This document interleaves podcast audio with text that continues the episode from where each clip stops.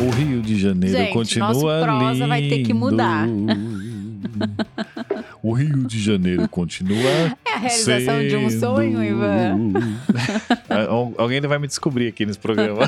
Fala galera, Mentes em Foco, estamos aqui para mais um Prosa Sem Filtro. E hoje vamos falar sobre Conhece-te a ti mesmo. ah, por favor, atualiza esse negócio, né, Jô? Como assim? Não, porque olha, conhece a ti mesmo, é Sócrates isso aqui, não é? É Sócrates.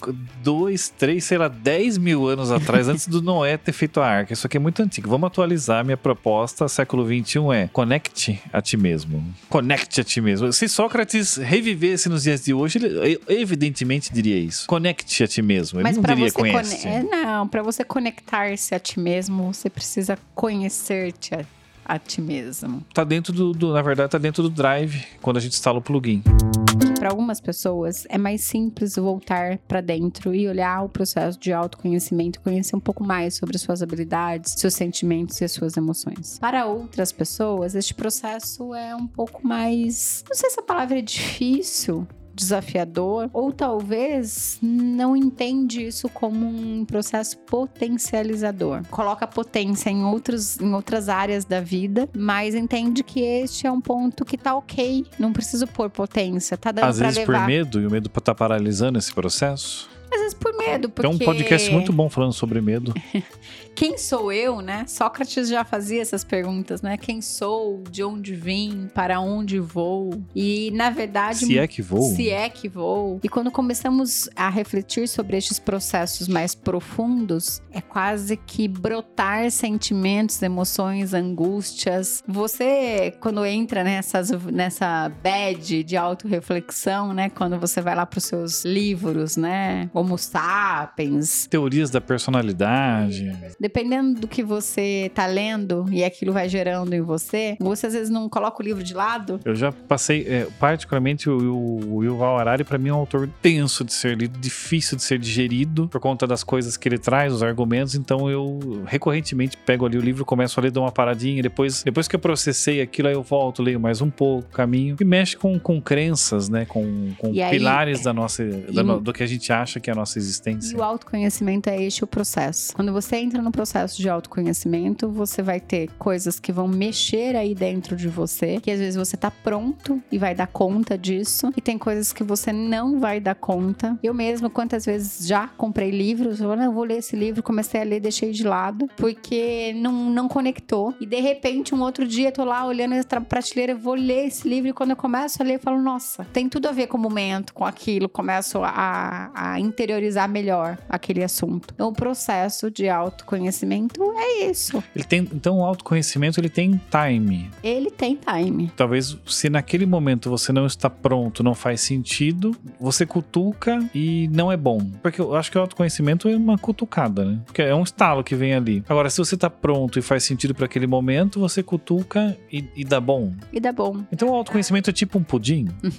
que às vezes a gente cutuca e não desinforma. E às vezes sai bem. É, e é bem por aí. Na verdade, assim, o processo de autoconhecimento, a gente tem que tomar cuidado. A gente parece algo simples, mas ele não é. Ele é complexo. É, é mais ou menos, eu sempre falo que o processo de autoconhecimento é o quartinho do fundo, no qual você vai depositando ali no quartinho tudo que. Ah, depois um dia eu vejo, uma hora eu organizo, um, um momento, não sei o quê. Na verdade, então, autoconhecimento é fuçar naquele quartinho do fundo. reorganizar aquele quartinho. É fuçar e reorganizar. Porque daí, por que reorganizar? Porque tem coisas que você vai jogar fora, tem coisas que você vai aproveitar, tem coisas que você vai querer colocar em destaque na tua vida e na, na tua casa. Então, quando você quando a gente fala sobre autoconhecimento, a gente tem que tomar muito cuidado. Não é sempre que todo mundo está pronto para abrir a porta do quartinho do fundo. Porque às vezes você abre a porta do quartinho do fundo, sai um monstro de lá de dentro. Sabe aquele negócio que você, na hora que você abre, você fala: Meu Deus, eu não sabia que estava bagunçado desse jeito, desorganizado desse jeito. Eu não vou dar conta de organizar tudo isso. E aí bato a porta e saio correndo. É, eu me lembro de um colega nosso, o André Treb, que é psicólogo também, ele uma vez eu lembro dele comentando exatamente isso. Ele falou: o problema é que a hora que você mexe, ele falou aquilo pode ser uma caixa de Pandora. Só que não é uma coisa simples assim que você mexeu, colocou a pessoa em conf... de repente ela viu aquilo no quartinho que tava guardado, né? E não é tipo, olha, semana que vem a gente volta. A pessoa não vai esquecer aquilo até a semana que vem. Ele falou: depois que você abre a caixa, é complicado isso, porque e aí, como é que. Não é só simplesmente fecha, né? Você tem que trabalhar isso. É que às vezes Dependendo do profissional que abre a caixa, não sabe nem como fechar. Aí é pior ainda, né? Né? É digno dos Vingadores da Marvel, hein? Então, a questão é muito importante, né, quan- sobre quando a gente fala sobre autoconhecimento. Tem pessoas que seguem nessa jornada muito bem, sozinhas e conseguem ir administrando e fazendo. Tem pessoas que vão precisar de ajuda de um profissional da área e tudo mais. Mas fato é que o autoconhecimento ele é um quase que uma chave de ouro, porque ali a partir do autoconhecimento você consegue assumir as rédeas da sua vida, né? Você sabe aonde você tem um pouco mais de dificuldade, aonde você pode se potencializar, em que situação você pode se expor, em que situação você tem que recorrer, se recuar um pouco e assim por diante, né? E aí a gente pode pensar no processo de autoconhecimento, inclusive como uma cebola, uma cebola assim, sabe? Uhum. que você vai por camadas, né? Você começa ali de fora e vai por camadas e vai num processo até que você consegue chegar ali na essência, ali no que tá ali dentro. E não sei se a gente chega no miolo da cebola, porque, né, estamos em constante desenvolvimento, evolução e este processo de autoconhecimento faz parte desse processo nosso desenvolvimentista e evolutivo. E para termos o autoconhecimento, Jo, qual que é o papel e a importância de um de uma pessoa externa? Assim, tipo, até que ponto é viável o meu autoconhecimento unicamente sendo um processo individual meu, pessoal, eu comigo mesmo, e a partir de que ponto isso não dá certo, eu preciso de um. Aí não é um, um, profissional- um realmente alguém que tem conhecimento para me ajudar nesse processo. Eu digo que todos nós precisamos. Não é em que momento, ou melhor, é em que momento, porque na verdade todos nós seria interessante, importante passar por um processo assim, fases diferentes da nossa vida. Por quê? Às vezes nós precisamos de alguém que segure o espelho pra gente. Porque você tá ali no seu processo de autoconhecimento, você tá com você e tudo mais, mas você não tá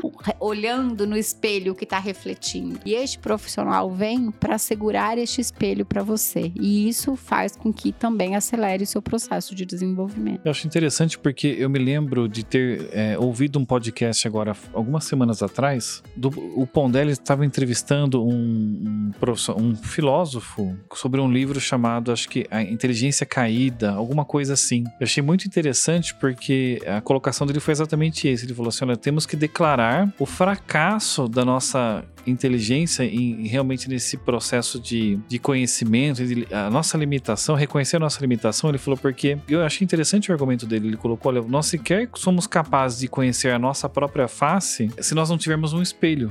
Ele falou, então, assim, você, se você não tivesse espelhos ou reflexos, você jamais saberia sequer como é o seu rosto. Se você não consegue nem enxergar o seu próprio rosto sozinho, quanto mais enxergar o- os resultados e a complexidade dos seus comportamentos numa dinâmica social. Então, ele declara assim a falência do indivíduo nessa capacidade de, de realmente se ele, eh, ele falou: você acha que você está se auto-enxergando, mas isso é sempre muito limitado. E ele fala sobre a importância de você ter ali o espelho que te mostra para que você veja. né? Então, por isso que eu quis jogar essa pergunta É. para você. E é exatamente este o processo. Prosa com filtro. Censura? E sem filtro é podcast. E se você aí não tem ninguém carregando seu espelho, procure Chama nós. Chama nós.